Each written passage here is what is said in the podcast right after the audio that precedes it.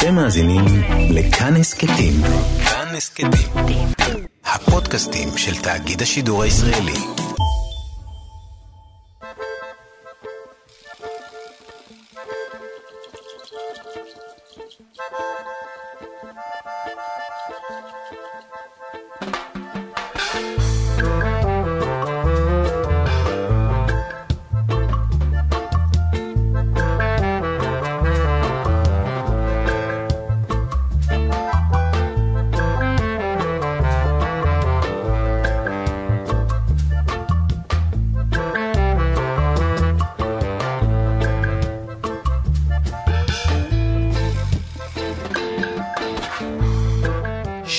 לכם, אתם על אש זרה.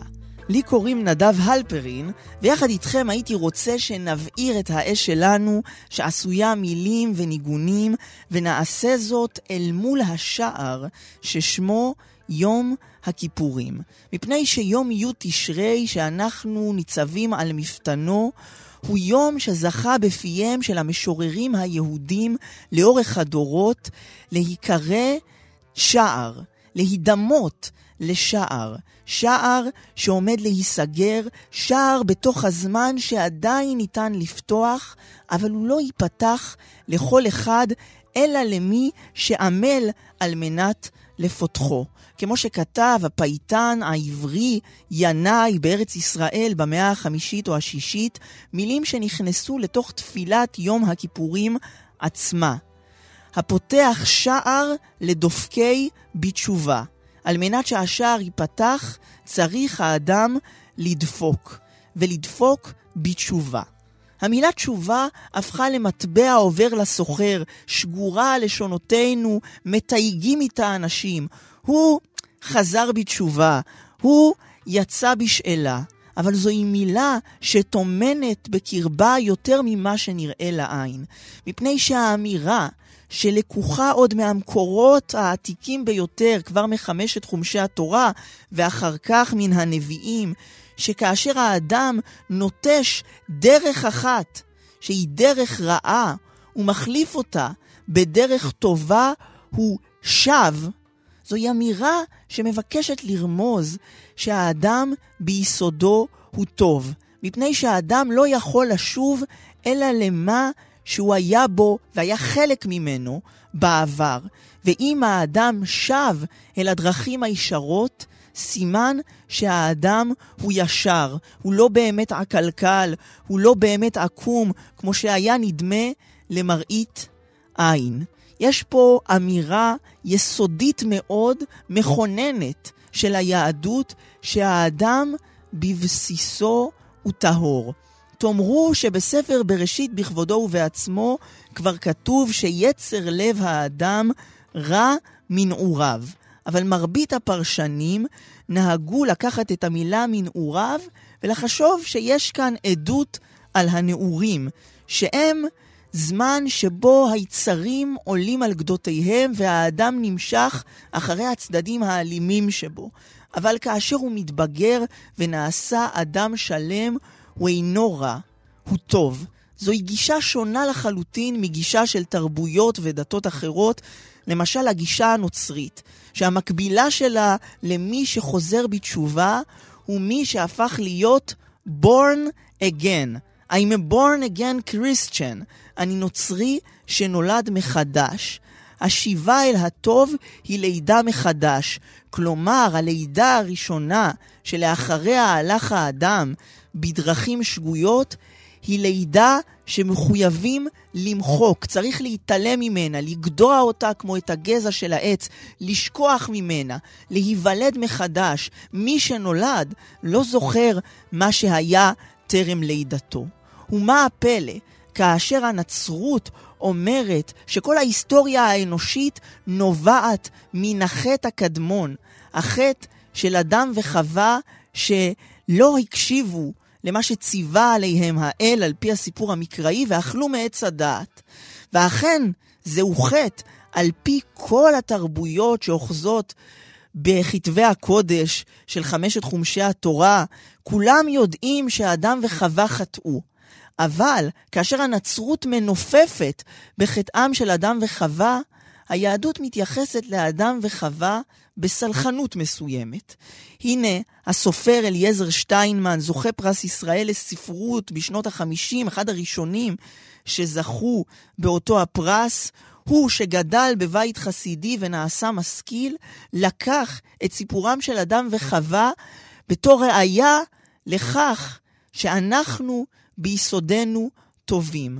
מפני שנכון שאדם וחווה אכלו מעץ הדעת, אבל זו הייתה הטעות הרוחנית, והיא לא הובילה אותם בחייהם לטעות מעשית.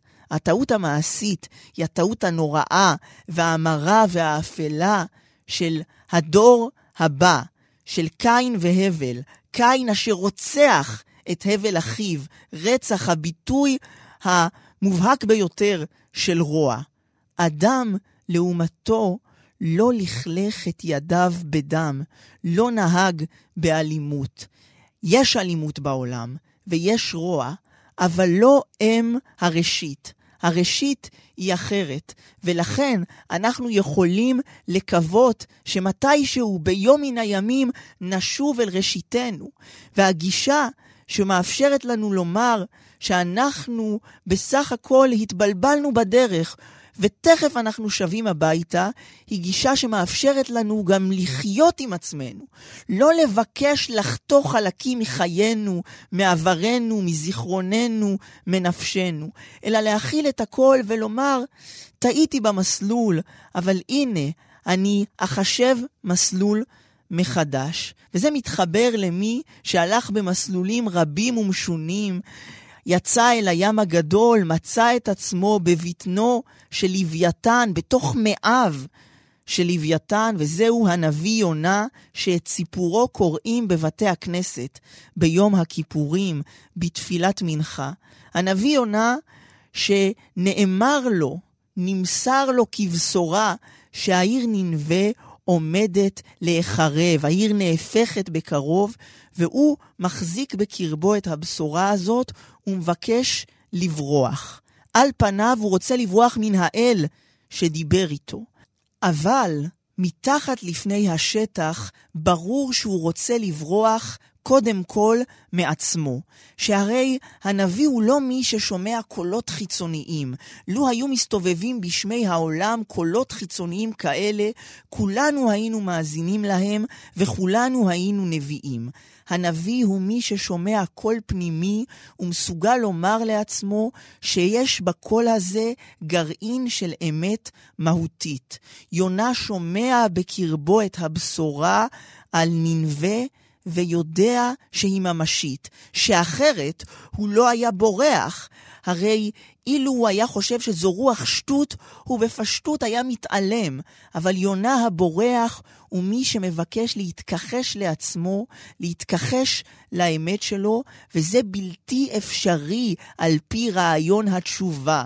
בסופו של דבר אתה תשוב למי שאתה. אתה לא יכול להיוולד מחדש, אתה נולד פעם אחת, וגם לא למחוק לחלוטין את העבר. אבל מוקד המבט הוא העתיד, לא מה השבילים בהם הלכת, אלא מהו השביל שאליו אתה שב, והאם אתה יודע לאן פניך מועדות. לכבוד השנה החדשה, אני מאחלת לך שתשמח, שתצליח.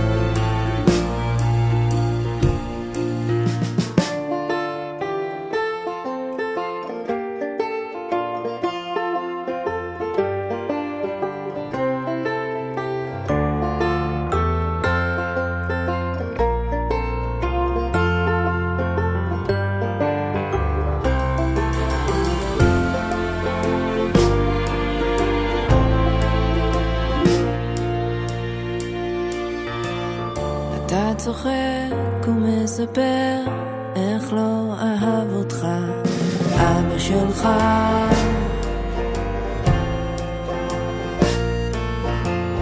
ובזווית אתה בודק אם בלי ששמת לב חמק לך.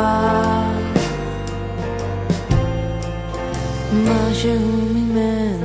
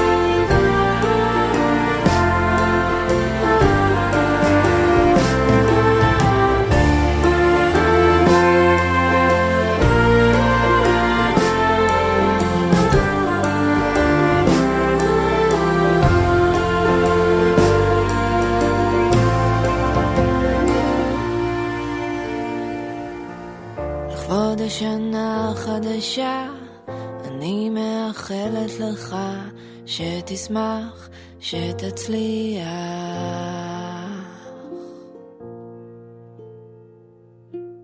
דניאלה ספקטור בשירה לוויתן, וכל השנים אתה נושא אותי כאילו היית לוויתן ואני יונה.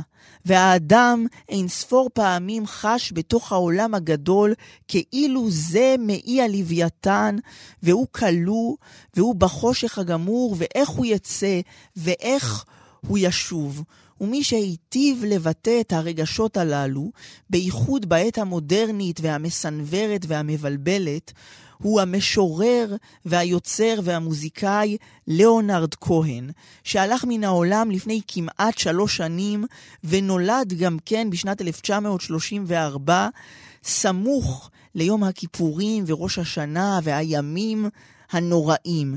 והוא, הכהן הגדול של הרוקנרול, שיהדותו לא הוחבאה מפני שהוא ביקש להשתלב בעולם הזוהר, אלא להפך, הוא נשא אותה כדגל של יצירתו, ויצירתו ברחה תמיד מן המסחרי אל עבר מה שיש בו ממש, שהוא לא איפור, אלא הוא האדם שמסתכל על נפשו ואומר הנני. ולא לשווא, הוא ההשראה, בין השאר, לכך שיום השידורים הזה, לקראת יום כיפור, נקרא הנני. ואני רוצה לקרוא את מה שכתב ליאונרד כהן עצמו על רעיון התשובה בספרו ספר החמלה. זהו ספר שלם שכולו חמלה, כלומר תפילות. ספר של תפילות שחלקן דומות לתפילות מתוך מחזור התפילה של הימים הנוראים, בוודאי בנושאים שהתפילות סובבות סביבם, והוא ספר של חמלה, מפני שמי שמתפלל מאמין שהשער יכול להיפתח, מאמין שיש לו לאן לשוב, יש לו בית ויש מי שחומל. והשיבה אל דרך ישרה, היא מתאפשרת רק לאחר עיבוד הדרך. לכן לתפילה שאקרא, ליאונרד כהן נתן את הכותרת איבדתי את דרכי. איבדתי את דרכי, שכחתי לקרוא בשמך. הלב הדבוי פעם כנגד העולם, והדמעות ביכו את ניצחוני האבוד. אבל אתה כאן, תמיד היית כאן. העולם שוכח כל, והלב הוא שערה של כיוונים. אבל שמך מאחד את הלב, והעולם מורם למקומו. ברוך הוא המחכה בלב הנווד, שישוב על עקביו.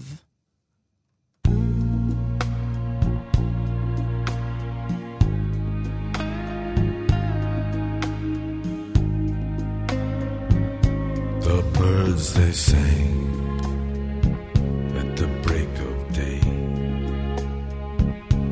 Start again. I heard them say, Don't dwell on what has passed away or what is yet to be.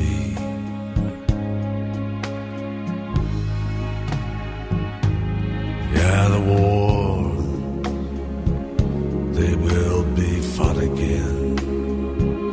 The holy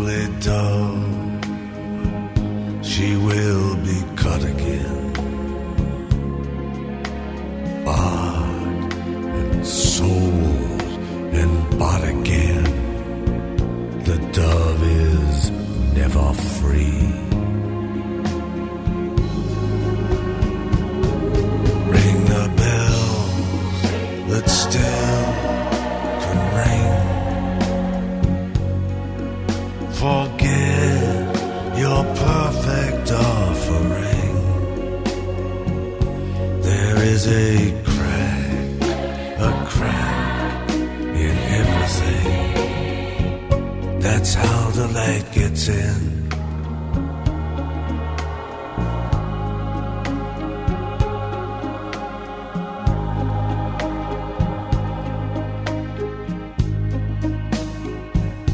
We asked for signs, the signs were sent. The birth betrayed, the marriage spent. Widowhood of every government. Signs for all to see.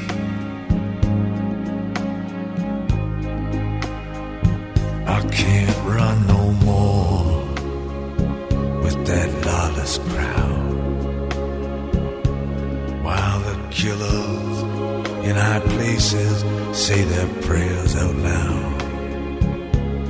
But they've summoned, they've summoned up a thundercloud. They're gonna hear from me.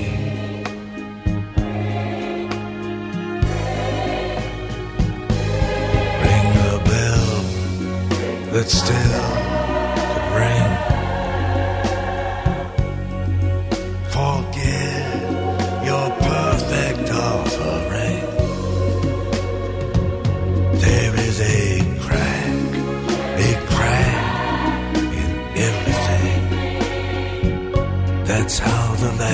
light.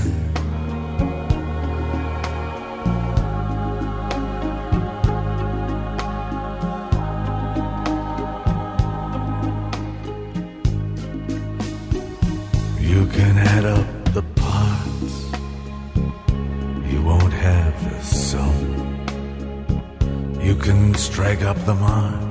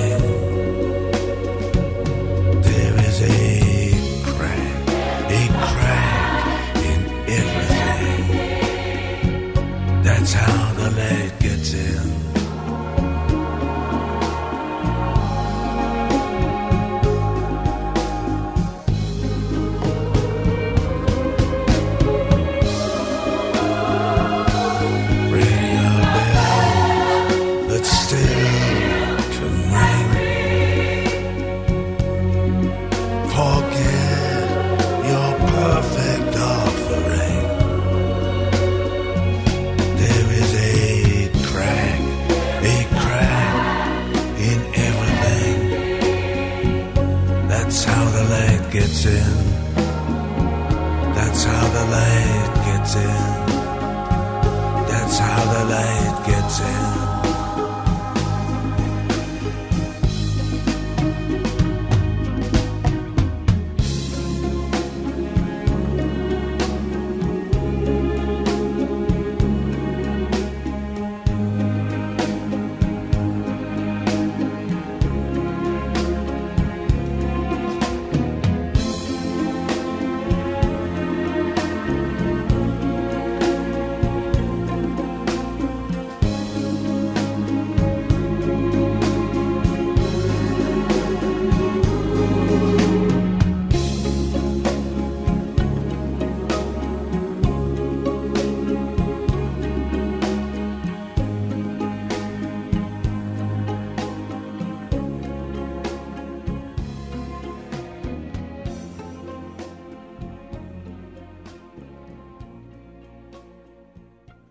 ליאונרד כהן בשירו אנתם, המנון, שהוא אכן המנון עבורי ליום הכיפורים ולכל הימים, עם השורה המפורסמת כל כך, שראוי שתינשא בראש כל חוצות.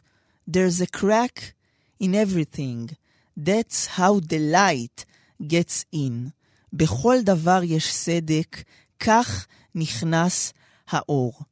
והאדם שרוצה לצאת מן האפלה על מנת לטעום מעט מן האור, מתייצב ביום הכיפורים ואומר, הנני, אני יודע מהם חטאיי, אני שואף להתנקות. אבל יום הכיפורים לא מכוון רק לניקיונו של האדם, הוא מכוון לניקיונו של האל. זה אולי גורם לכמה גבות להתרומם, אבל זה כתוב במפורש במקור העתיק ביותר ליום הכיפורים, בפרשה ששמה אחרי מות, והפרשה מתארת את עבודתו של אהרון הכהן, מתי הוא יבוא אל הקודש.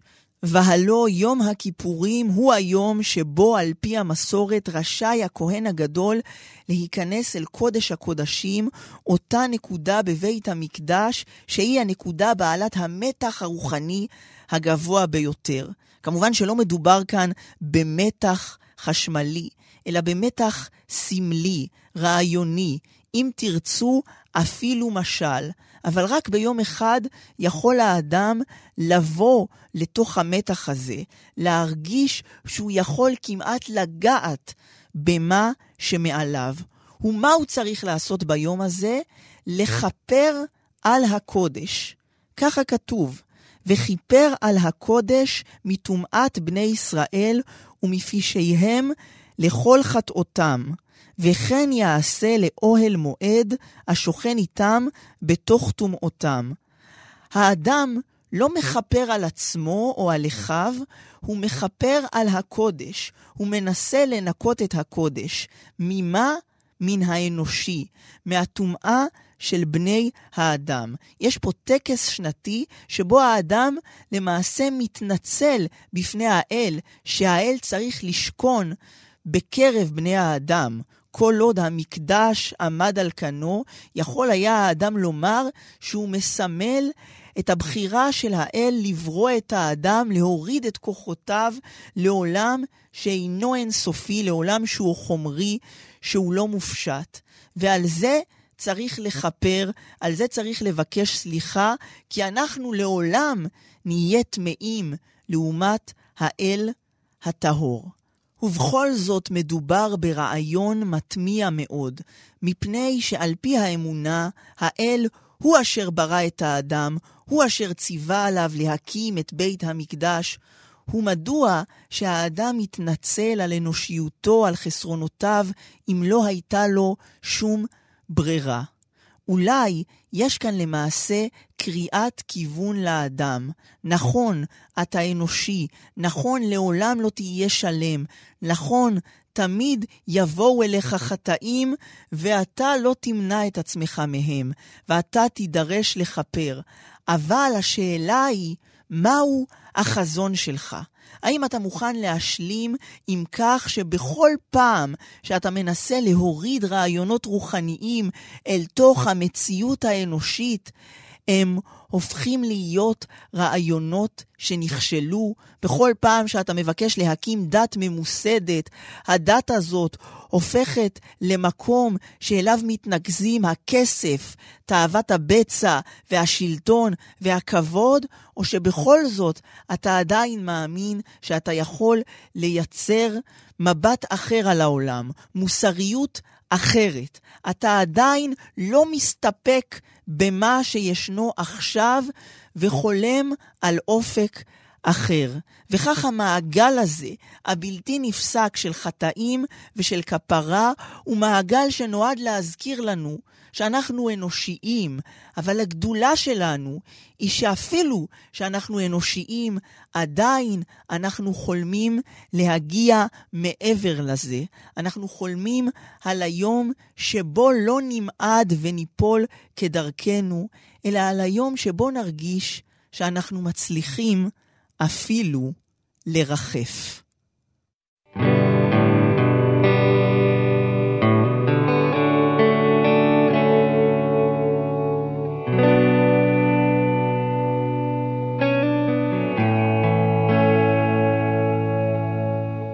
אני תקוע בשנות ה-60, ואת במנה הראשונה. כנראה שלי יש הפרעה בזהות, ולך הפרעת אכילה. אני יכול להסתדר רק עם עגבנייה במקרר, אבל את תמיד רוצה יותר. כאילם עומד על סף דלתך, כשופר שאין בו מילה, זקוק למחילה.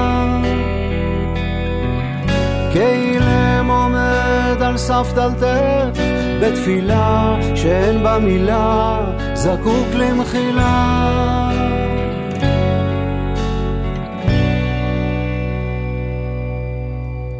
ערב שבת, מלאכי רחמים, הנרות שלך דולקים. הילדה שבגרה באה לשבת אל שולחן ההורים. אני אומר דבר תורה, והיא מקשיבה, היא מאמינה.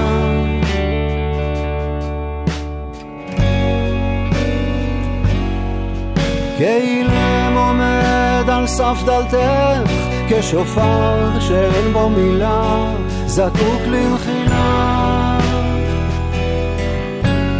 בואי נלך לים, נשטוף את הפצעים מהרגליים, נפתח חלון ברכב, נקשיב לדיסק ישן. בינתיים.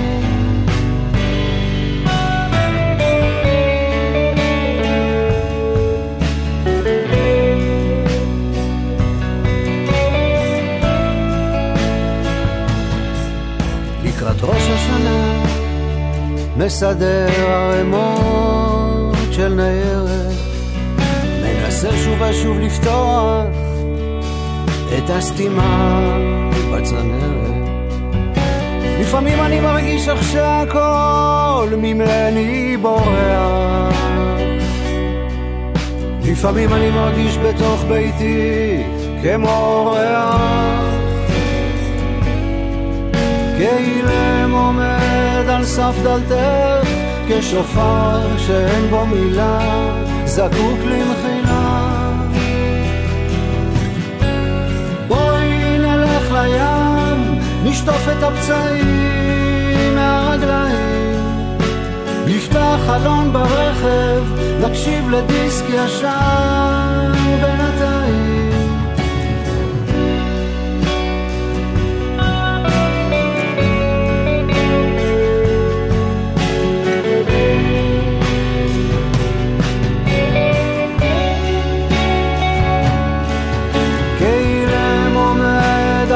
דלתך, בתפילה שאין בה מילה, זקוק למחילה.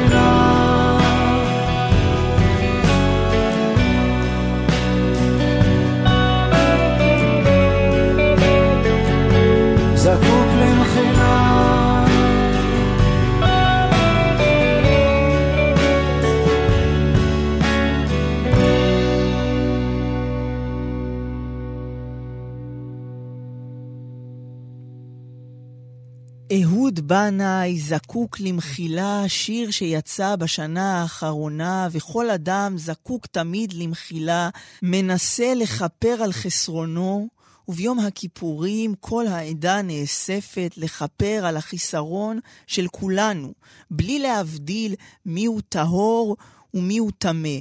כולנו טמאים, אין מי שיאמר, אני צדיק כזה שלא חטאתי השנה ולכן אין צורך ביום הכיפורים. לכן גם התפילות כולן הן בלשון רבים, כולנו שותפים לצרה האנושית הזאת. למשל, התפילה שפותחת את יום הכיפורים, כל נדרי, התפילה שנותנת היתר להתפלל עם העבריינים.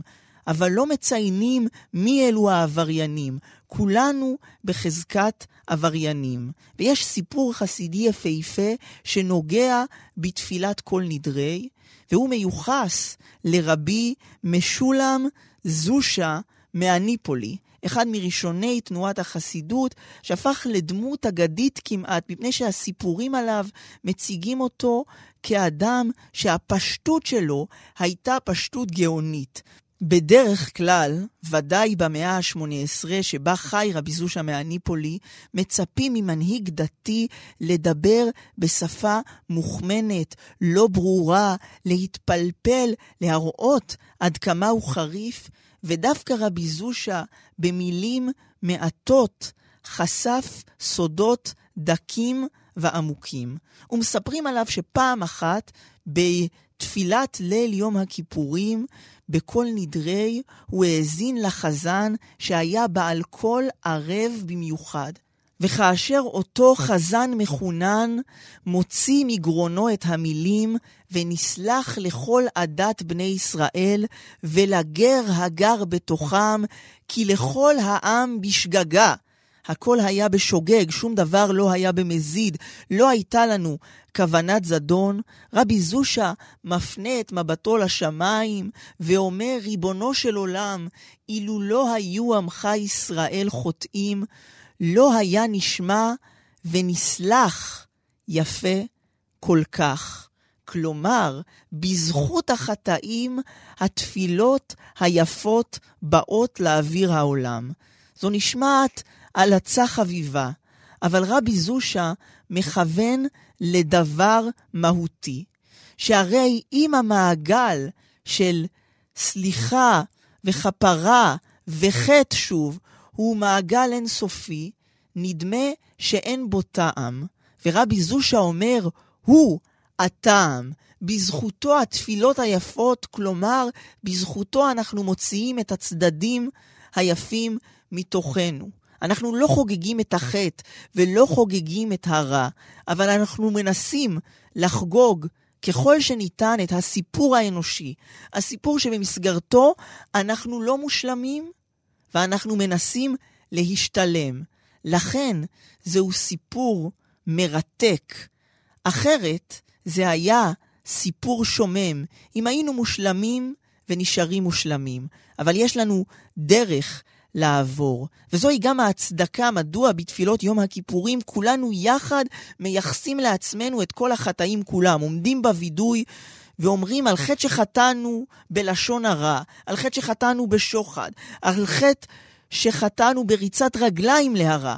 ואם אני לא הרצתי את רגליי לעשות דברים רעים, ואם אני מעולם לא לקחתי שוחד, למה אני אומר את זה על עצמי? אני אומר זאת מפני שאני חלק מאותו סיפור מופלא של אדם שבור שמצליח בכל שנה מחדש, ביום הכיפורים, לאסוף את השברים ולא להתייאש.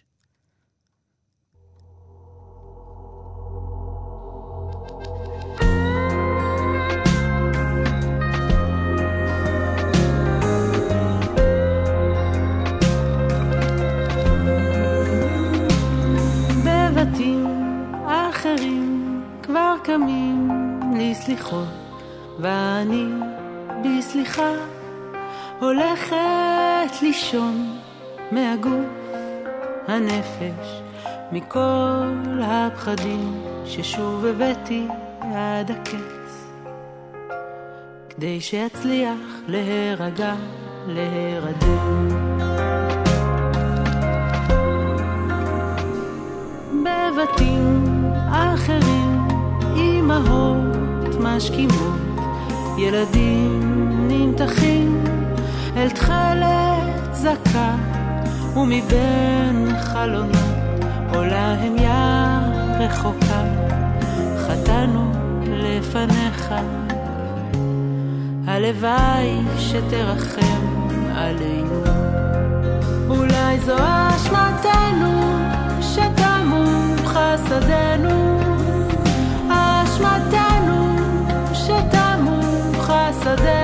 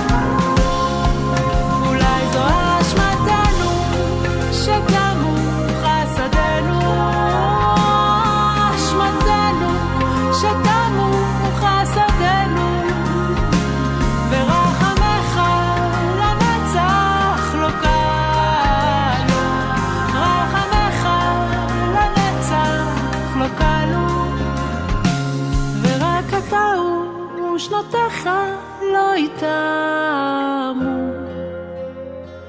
ואתה הוא ושנותיך לא איתנו.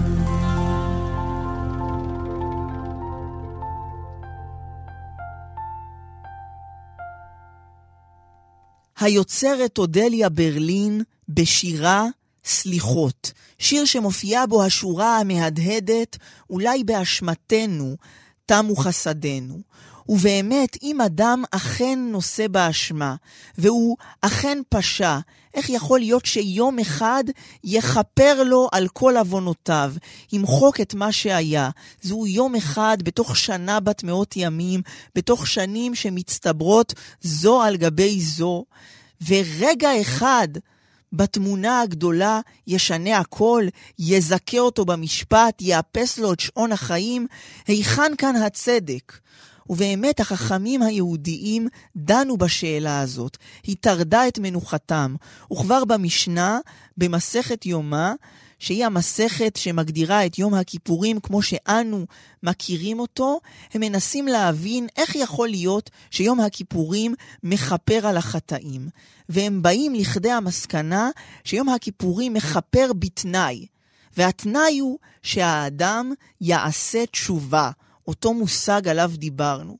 כלומר, לא מספיק שיגיע הזמן של יום הכיפורים והאדם ינוח ולא יתייחס בכלל לעת, אלא האדם צריך לעשות מעשה, להראות מאמץ ותנועה מצידו, ואולי הוא יזכה בכפרה, כאשר יום הכיפורים הוא מעין יד מושטת, שהאדם צריך להשיב לה ביד מן הצד השני, ולחיצת הידיים היא הנס הגדול של יום הכיפורים. או אם תרצו דימוי אחר, יום הכיפורים הוא תזכורת בלוח השנה, ובזכות התזכורת הזאת, אדם בכלל עושה תשובה. אבל יש חכם אחד, שעל פי התלמוד דעתו הייתה אחרת, והוא לא היה סתם חכם, אלא החכם של דורו, רבי יהודה הנשיא, נשיא הסנהדרין או ראש הסנהדרין אם תרצו, מי שמקובל לכנותו גם עורך המשנה, היה למעשה הבכיר שבחכמים, אבל הדעה שלו מוזכרת בקצרה, מפני שמי שהיו מסביבו לא אהבו את הדעה שלו. הם חשבו שהיא דעה מסוכנת. כי רבי יהודה הנשיא גרס שיום הכיפורים מכפר את עוונותיו של האדם, גם אם הוא לא עשה תשובה, גם אם הוא לא עשה דבר. שיטת החשיבה הזאת מכונה עיצומו של יום מכפר. יום הכיפורים מעצם טבעו הוא מטלית פלאים המוחקת את כל עבירותיו של האדם.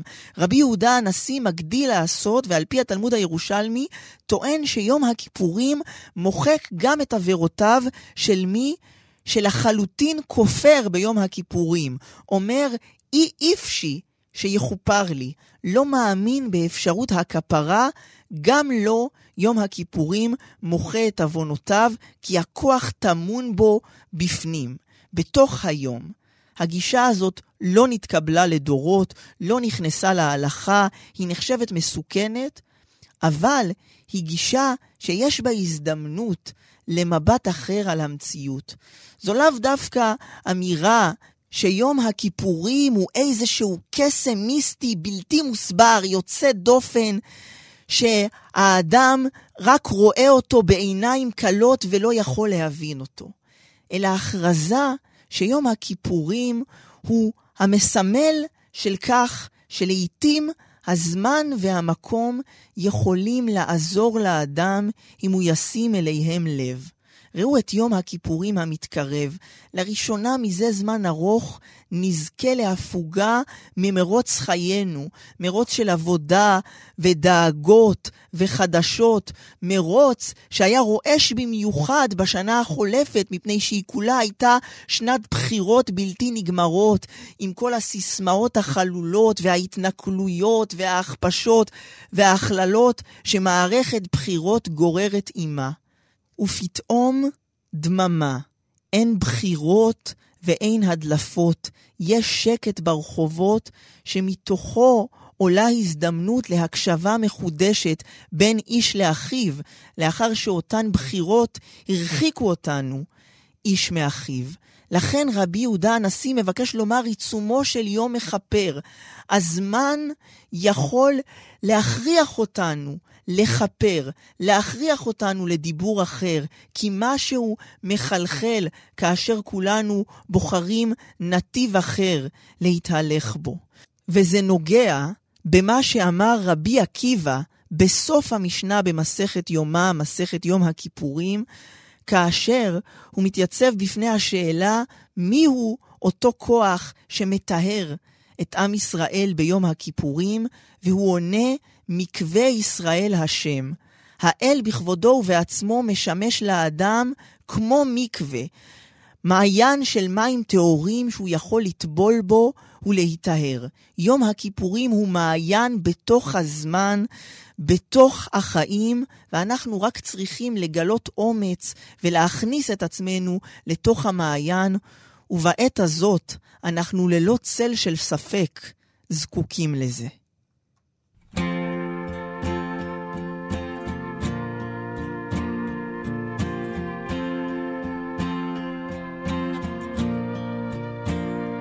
when you're weary, feeling small, when tears are in your eyes, I will dry them all. I'm on your side. Oh, when times get rough and friends just can't be found like a bridge over troubled water. I will lay me down like a bridge over troubled water I will lay me down.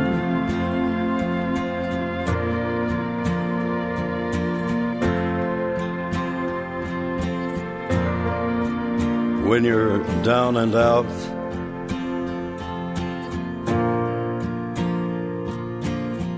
when you're on the street, when evening falls so hard. I will comfort you. I'll take your part. When darkness comes and pain is all around, like a bridge over troubled water. I will lay me down like a bridge over troubled water. I will lay me down.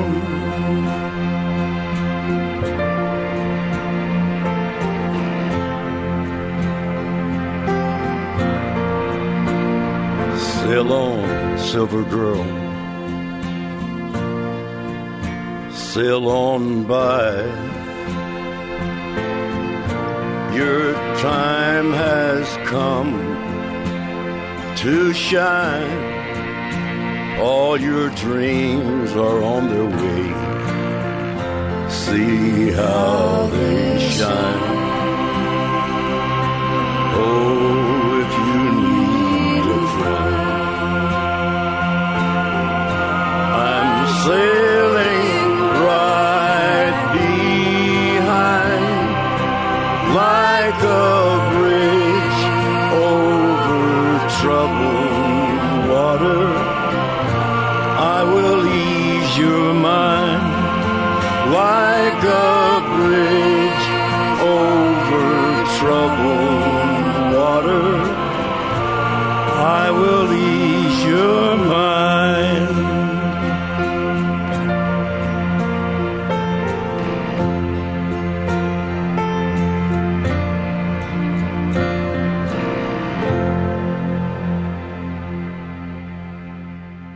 ג'וני קאש מבצע את השיר של צמד היהודים האמריקנים סיימון וגרפונקל, Like a bridge over troubled water, גשר מעל מים סוערים, יום הכיפורים שרבי עקיבא משווה אותו.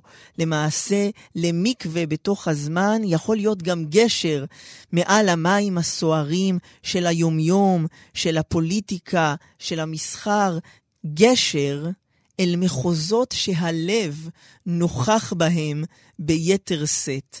יום הכיפורים הוא יום שהחברה הישראלית מתאחדת סביבו ממש כמו בדורות החולפים, ולא מפני שהחברה הישראלית ב-2019 דומה לעיירה היהודית העתיקה.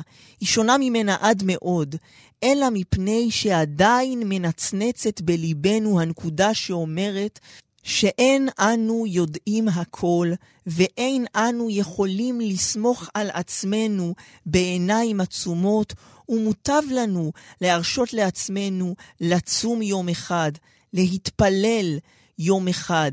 אם מי שהיו כאן לפנינו מצאו בזה טעם עשיר כל כך, גם אנחנו יכולים לפתוח לזה דלת.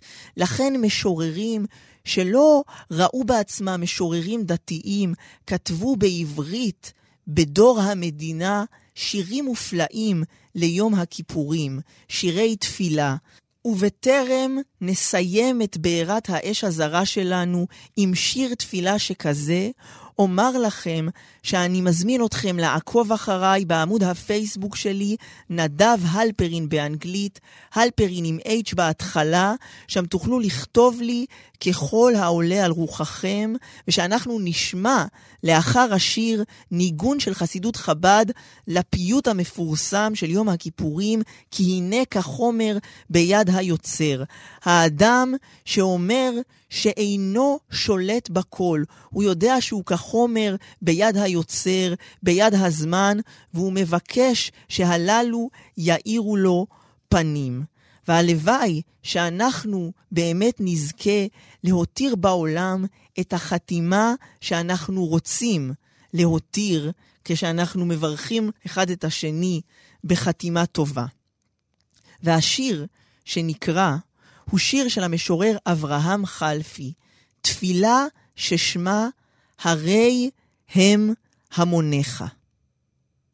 עזור להם, הרי הם המוניך, הרי בניך הם, שמכם, על ענפי אילנות הושיבם, אנא, והיו לך הם ציפורים מצייצות, מתקייצות, ולא בכייני לבבות רצוצים, ולא מבקשי סליחות ומחילות בימים נוראים מאוד. עזור להם, אנא, שמכם, מדוע יבכו ההם ימי כיפורים לפניך? על מה ומדוע תפיל אימה על המוני אדם ארצים כצבעים רדופים לפניך? עזור להם, הרי הם המוניך.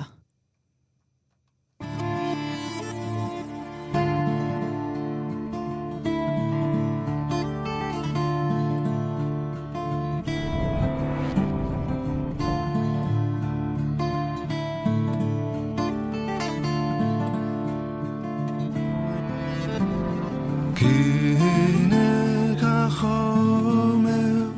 ביד